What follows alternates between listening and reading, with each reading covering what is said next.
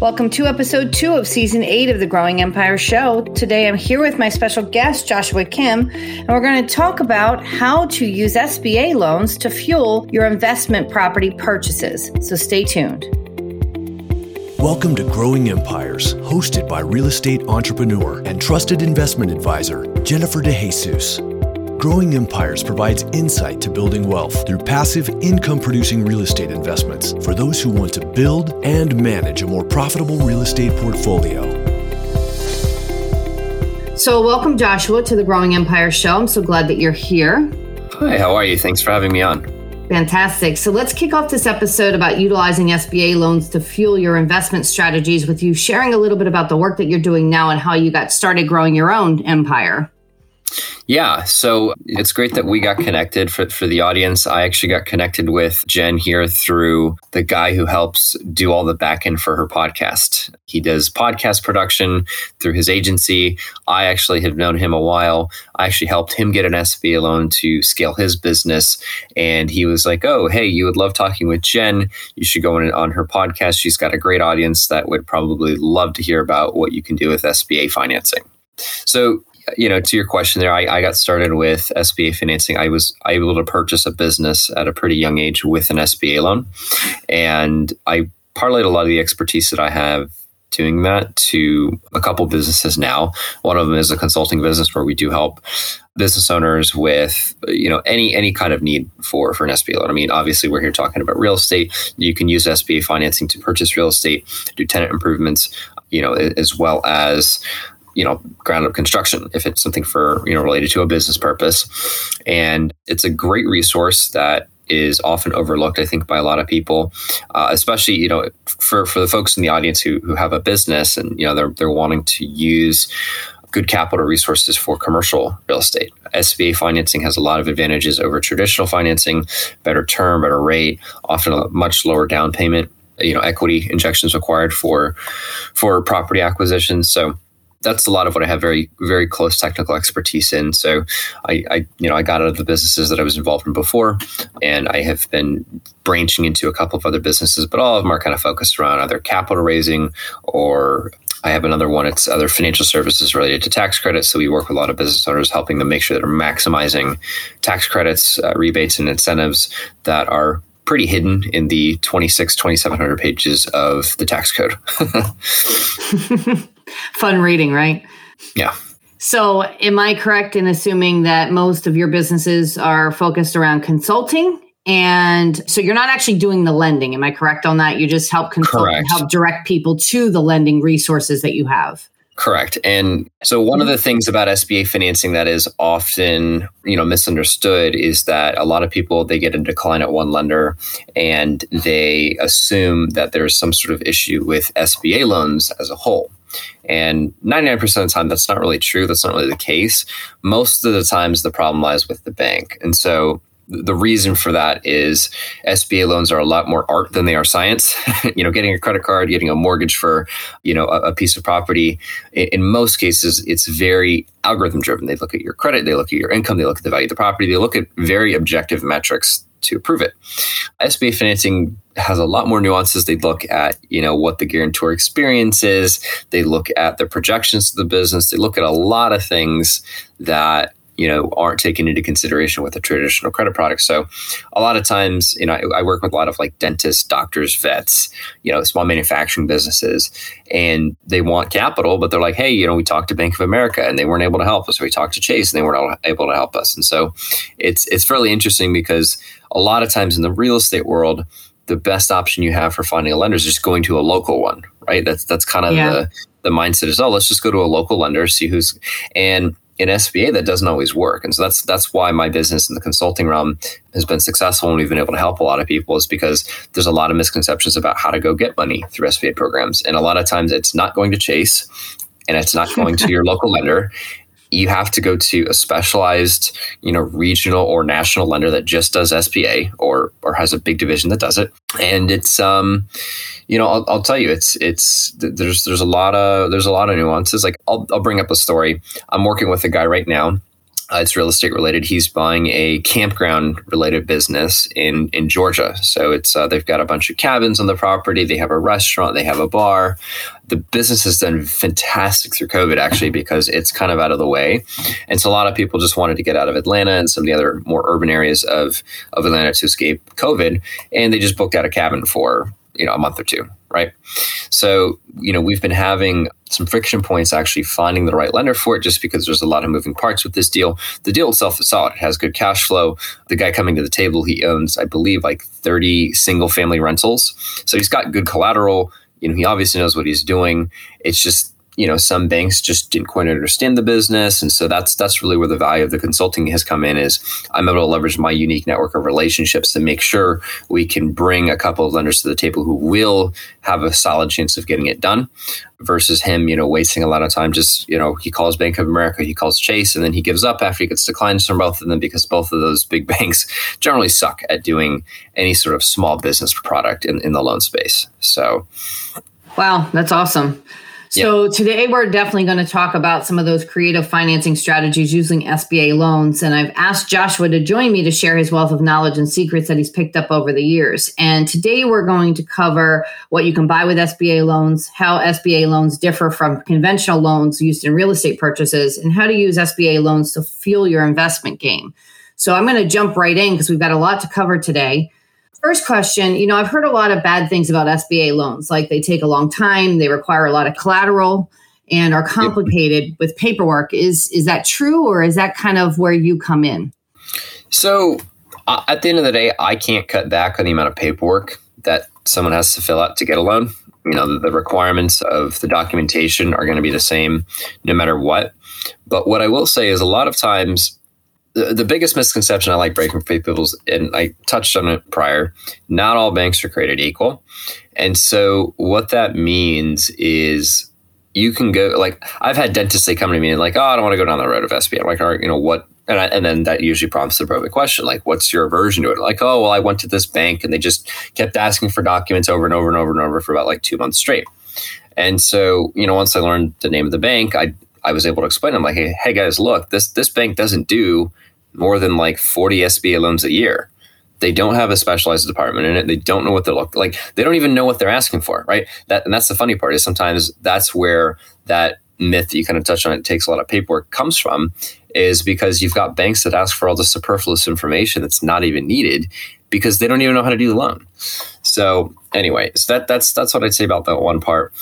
It, the, the paperwork requirements are really not that bad there's only two forms that you have to fill out for the SBA. One's a personal financial statement, one's a borrower information sheet. So the bank would be asking you for all that information anyway. Just instead, it's it's on a specific SBA form that they keep for the file, right? So the, it doesn't require a ton of collateral. I mean, my my story is like I was able to get over a million dollars to purchase a business at 19, and I you know I had 20, 30 grand in my name at that point, right? So it just it depends a lot on the lender. And i have lenders that are completely fine with large intervals like that. I've got ones that they get really aggressive on real estate but their credit box is the size of the head of a pin right? And so if it fits there they'll they'll be very aggressive on the rate but they they only do deals if it falls inside that box. And so that's what i would tell people about like does it require a ton of collateral? Does it, you know the paperwork? It's going to depend a lot on the lender but if you work with a competent sba lender they're not going to need a crazy amount of collateral and they're not going to need some you know inundated amount of paperwork they've got the process down they've got it figured out they're going to ask you just for what they need and you know not a ton more the episode will continue in just a moment if you're like me you know the importance of diversifying your investment portfolio Real estate investments, whether you're an active or passive investor, are a great way to add variety and reduce risk to your overall portfolio. But what about stabilizing that portfolio? If your portfolio is diversified through real estate, you still have to stabilize your properties with the right tenancy, know when and exactly what capital improvements to do, and assess your entire property's portfolio to maximize property values and their income potential year over year. Yes, it's a lot, and you'll need help to make sure you're looking at everything as objectively and strategically as possible. Get the guidance you need to assess and make the right decisions that will stabilize and optimize your property so their longevity is assured. Book a call with me and I'll guide you through the process and answer your questions. Go to growingempires.com and click on Book a Consult, and you'll be on your way to a healthier, more stabilized, and diversified portfolio with real estate. So, what kinds of businesses are ideal for SBA financing?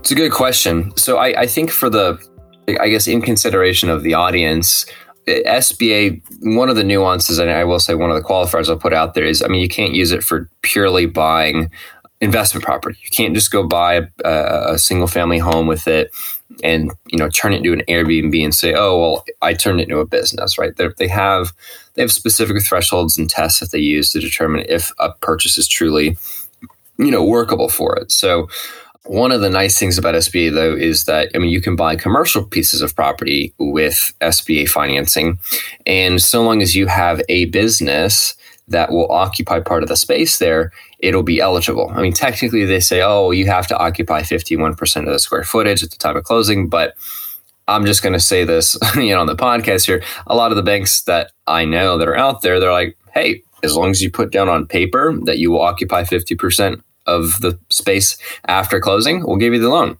We're not going to send anyone a check on it. We don't really care. but you know, monkey see no evil, hear no evil. You go do what you want. So yeah really any business that would need real estate. I, am working on a couple deals right now for guys that are in the manufacturing space. Right, right now they're they're leasing their property, and they they want to be able to purchase the property from whoever they're leasing from because they know they're going to be there for a long time. So they're like, hey, how do we do this? So an SBA financing is is great for them.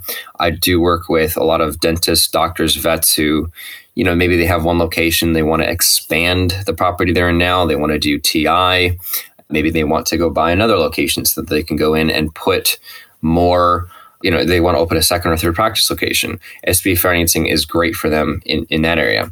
There's really not a lot of businesses that it's quote not for and that's that's another myth I like breaking for people. They're like, "Oh, well, my business isn't eligible." Okay, why? Well, I'm in this industry. I talked to this bank, and they said I can't. You know, I'm not eligible. Well, I mean, that's usually a the bank's nice way of saying like we don't want to do the loan, but I think it just does a disservice to people because it puts out bad information, right? But you know, if your business operates in the U.S., they're for profit, and as long as you aren't running like a brothel, a, dis, a you know a, retail marijuana dispensary, or some sort of loan sharking operation, you'll you'll you'll be good. I mean, they, they have some guidelines, and if you have a business you're not sure about it, you know, you can you can email me, ask if it's eligible. But you know, 99% of the businesses I run into will will fall under what is considered SBA eligible. But you know, again, the key thing for the audience here is it's the Small Business Administration. It has to be some sort of business that you can tie back to the property. So I know a lot of the folks listening that you know they probably run a small business and they're trying to figure out how do I take you know the money that I have that I'm I'm actively making in my business from you know working and hustling day to day, and how do I take that and put it into you know long term wealth into real estate. SBA can be a great resource for that because you can keep more money in your pocket on the business side instead of renting. I'm working with a surgeon right now, a good friend of mine out in California. He, you know, his his rent is very expensive because it's California, and it's on two locations. And we've we've done a deal where uh, we, we've we've lined up a deal. He's got two buildings he wants to purchase. We did the math for his CFO, and we're going to get them all the capital they need to buy these two buildings, do tenant improvement, refinance some heavy equipment that they have at some of their lease locations now, and get $600,000 of extra working capital to run the practice.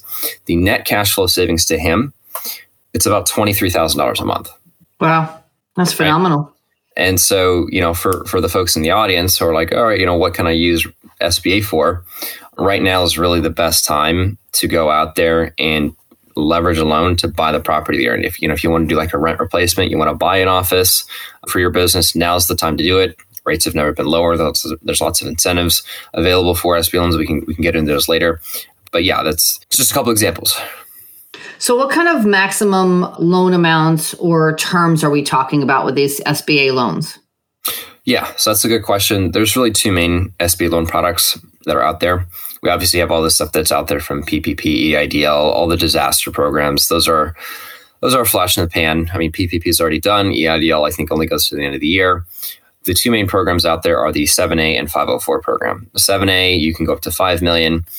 504 it'll go up to 10 million and in some instances you can go a little bit over that but you got to do a lot of stuff like you got to get green energy panels in the building and this and that it's very complicated so i just tell people for all intents and purposes 10 million dollars is the cap on on the 504 program 7a you can use it for anything you know growth capital working capital you know buying equipment for your business or real estate. 504 is exclusively for real estate. So you have to either be buying a piece of real estate, building a piece of real estate, or doing improvements to existing real estate for it to qualify.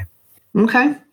So, what kinds of things can you actually use the financing for? I know you mentioned business acquisition, right? And mm-hmm. you did mention real estate purchases, like, like if you're leasing and you want to buy the building that you're in. What about like things like partner buyout, working capital, growth of a business? Can you use SBA loans for that sort of stuff?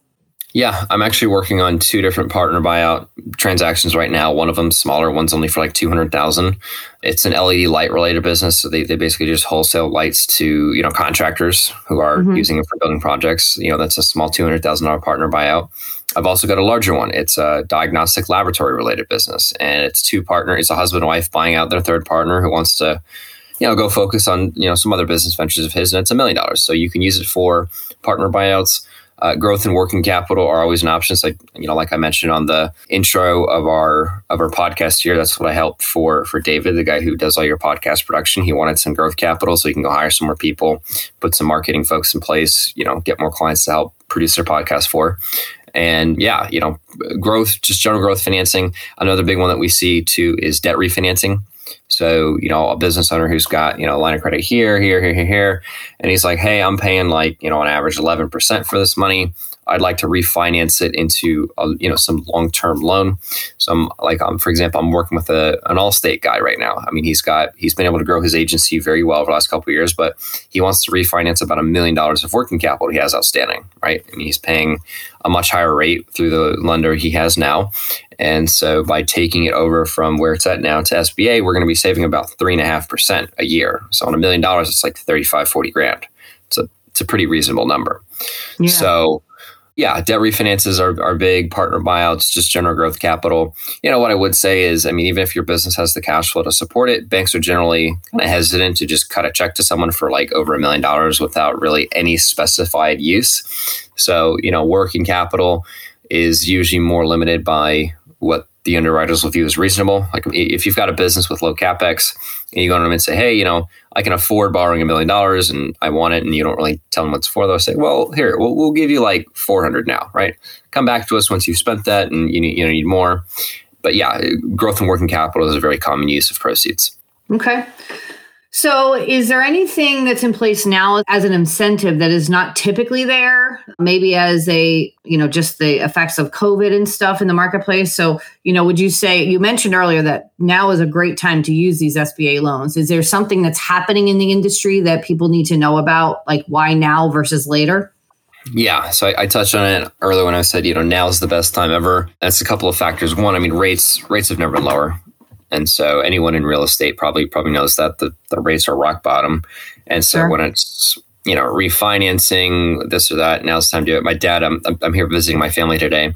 My dad refinanced at like two and a half percent or something. I mean, it's it's it's kind of ridiculous how cheap it is. It's relative to inflation. So you have interest, and most of the incentives available for the 504 and 7A program have been glossed over, and they're not really being talked about because everyone's focused on the other disaster relief related programs. But as part of the CARES Act, both CARES Act 1 and CARES Act 2, the, the one they signed, I think, back in like December or October, somewhere between October and December of last year, they, uh, they basically extended all the stuff they did before. But one of the things they're doing is if you get a loan right now, prior to October 1st, they will pay the first three months of the loan for you, the SBA and they will also waive all of the guarantee fees, uh, which are you know the the fees associated with getting your loan done.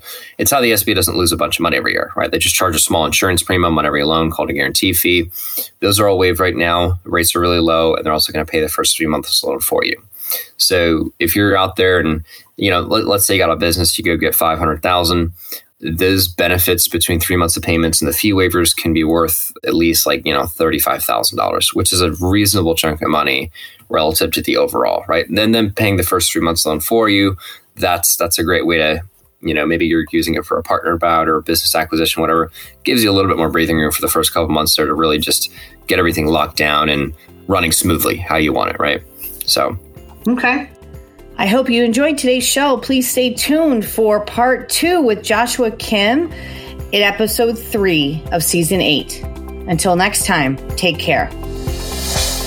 For more information about how Jennifer can help you plan, develop, and manage a strong real estate investment portfolio, visit growingempires.com.